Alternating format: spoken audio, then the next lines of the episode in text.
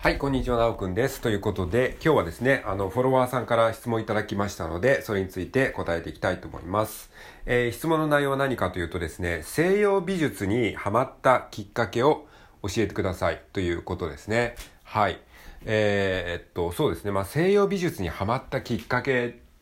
についてじゃあ話しましょうか。えー、っとですね、まあ、結論から言うとですね、YouTube でね、あのー、知ったからということですね。YouTube で知ったからです。はい。まあ、YouTube をですね、いろいろと僕見てるわけなんですけれども、えー、その中でですね、まあ、西洋美術について、えー、語ってくれてる、えー、方々がいてですね、それを見てるうちに、あ、西洋美術ってちょっと面白そうだなって思ってね、あの、ハマるようになったんですよ。ここ最近なんですけど。で、この間ね、あの、えっ、ー、と、国立西洋美術館っていうところが、あの、東京の上野にあるんですけど、そこでね、あの、今、キュビズム展、キュビスムか、キュビスム展っていうね、まあ、キュビスムっていうのは、あの、ピカソとか、えー、ブラック、ドローネ、シャガールっていうですね、まあ、そういった画家たちが、えー、活躍した時代の、まあ、ムーブメントっていうんですけどもね、まあ、ムーブメントっていうのは、あの、新印象派とか、古典、新古典主義とか、えー、まあ、あの、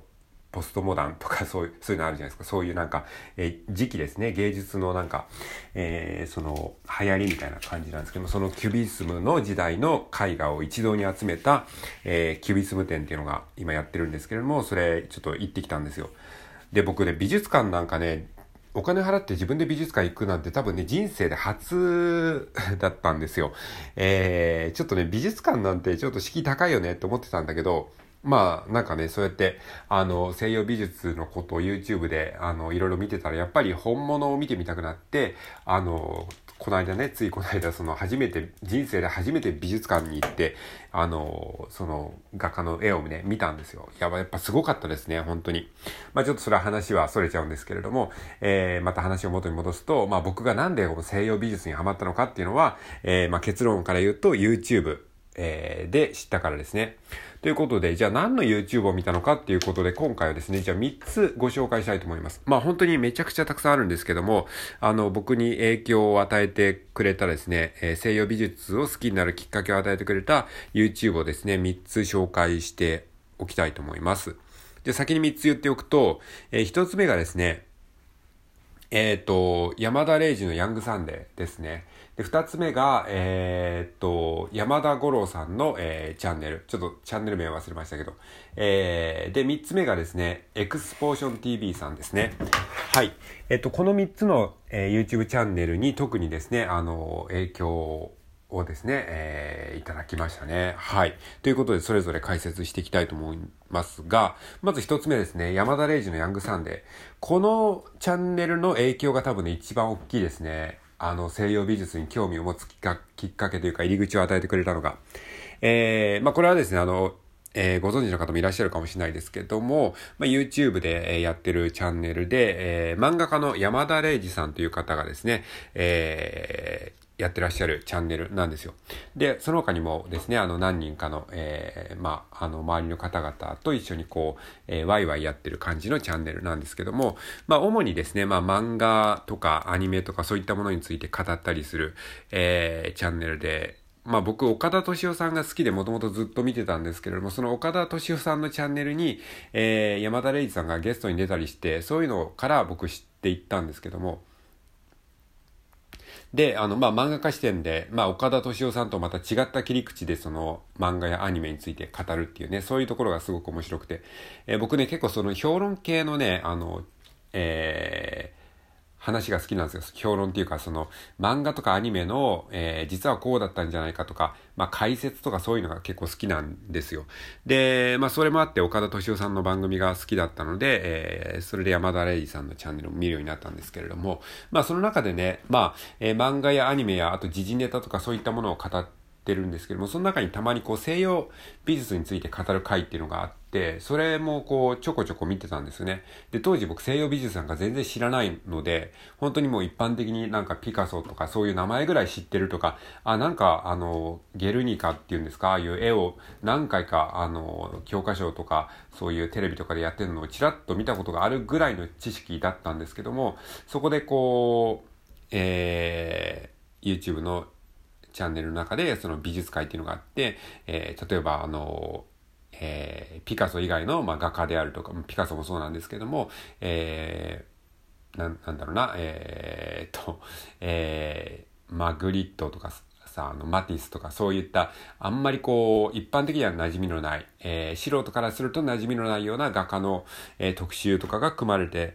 え、いて、それを見ると、あ、こういう画家さんもいるんだ、あ、こういう絵もあるんだとか、どうしてこういう絵が描かれたのかっていうその背景とか時代背景とか、その画家の人生とかも説明してくれて、そうすると一気にね、こう西洋美術に興味が湧くんですよね。なんか、あの、特に最近の西洋美術とか意味わかんない絵が多いじゃないですか。で、その意味わかんない絵がどうして出てきたのか、どうしてこういうものができてきたのかっていうことも、なんかその歴史を踏まえてね、教えてくれるんですよ。そうすると、なんかその見方がわかるんですよね。見方がわかるとね、めちゃめちゃ面白くなるし、あとその画家の人生とかも知ると、なんかその画家も人間なんだっていうことが分かったりとか、あとその当時の時代背景とかも知るとさ、なんか世界史も絡めてめちゃめちゃ面白いんですよね。僕もともと世界史も好きだったんですよね。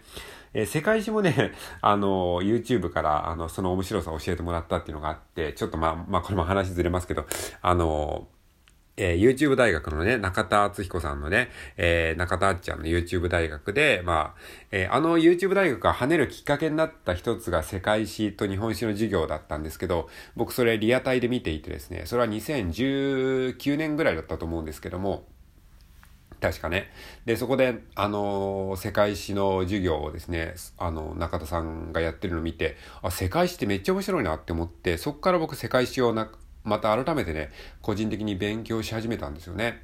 うん。なんかやっぱ学校でやってる時あんまり面白くないというか、やっぱり試験で点を取るための勉強になっちゃうじゃないですか。だから穴埋め問題みたいな感じで、何年になんちゃら、えー、なんちゃらが起こったみたいな、そういうのってつまんないけどさ、やっぱこう物語として見ると世界史ってめっちゃおもろいんですよね。っていうことを知ったんですね。だから、それとまた関連づけてこの西洋美術の知識も得ると、あ、第一次大戦の頃にこの人たちが活躍したんだとか、えー、そういうふうにこう、えー、紐づけるとよりね、こう深く理解できるのでめちゃめちゃ面白いんですよね、個人的に。はい。っていうのがありましたね。はい。ということで、まあ、一つがですね、山田礼二さんのヤングサンデーで教えてもらいました。で、二つ目の YouTube チャンネルがですね、山田五郎さんですね。はい。え、山田五郎さんはですね、まあ、結構テレビで、あの、あの、一時期っていうか、まあ、今も出てるのかわかんないですけど、えー、活躍されてる方なので、結構ね、一般の方にも、えー、馴染みの深い方だと思うんですけれども、山田五郎さんも YouTube をされていて、えー、そのチャンネルがですね、まさにもう西洋美術を、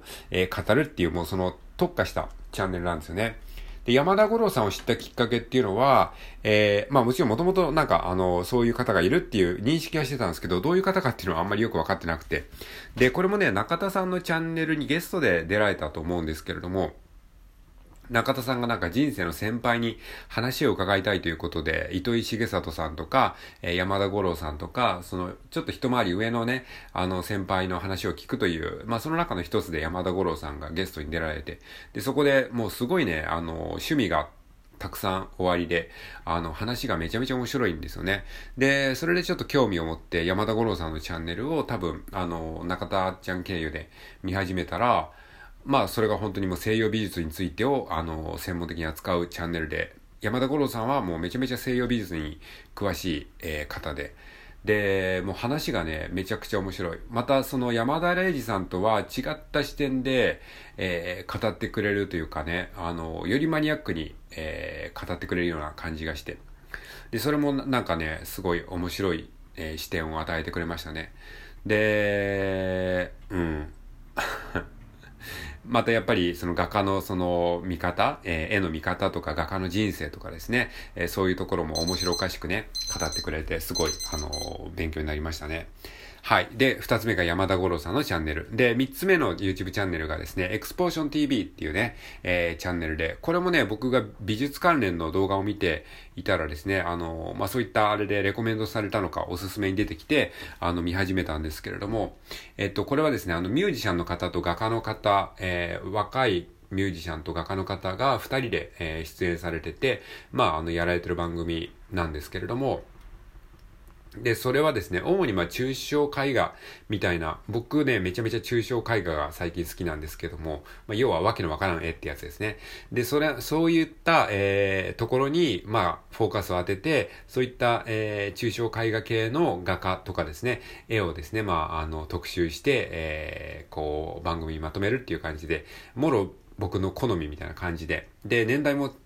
割と僕に近い感じのお二人なので、なんかそういった意味でも親近感が持てるような感じの、えー、お二人がですね、まあ、絵について、えー、語るという、アートについて語るっていうところで、で、それでなんかまた色々と教えてもらいましたね。それもすごい面白いです。まあそういったですね、お三方の、えー、YouTube チャンネルを見てですね、西洋絵画面白いなっていうふうに思ったんですよ。で、この、このね、お三方が共通して言ってたのが、えー、まさにですね、やっぱりその美術っていうかそのアートっていうのは、本物を美術館に見に行った方が絶対にいいみたいなことを、あの、ところどころでおっしゃっていたんですよ。これはもう、もうみんな共通で言ってましたね。まあ要は音楽だったらライブで聴いた方が絶対にいいとかそういうようなことだと思うんですけれども、で、それで、あ、そうなんだって思って、で、僕は美術館なんか、あの、まともに行ったことなかったんですけど、あ、ちょっと一回その美術館でちゃんと見てみたいなって思って、まあ美術館に行ったわけなんですよね。いや、ほんとね、すごい良かったですね。また自分の新しい世界が開けたというかさ、今まで西洋美術に全然興味がなかったんだけど、西洋美術ってさ、興味を持ち出すと、やっぱりさ、美術館って世の中にたくさんあるわけだしさ、あのー、ね、で、世界史の勉強にもなるし、また、えー、人との会話の糸口にもなるし、なんかすごいまた新しい一つのね、大きな趣味をえー、見つけさせてもらったっていう感じで、えー、非常にね、ワクワクしております。ということでね、えー、これを聞いてね、西洋美術なんか興味ないよっていうふうに思ってた方も、ちょっとね、西洋美術興味持ってみようかなっていうふうに思うね、きっかけになったらいいかなというふうに思いますので、え今回参考にさせていただいたら YouTube のね、チャンネルとかを一応概要欄に貼っておきますので、もし興味があったらちょっと覗いてみてはいかがでしょうか。はい、ということで今回は以上です。ありがとうございました。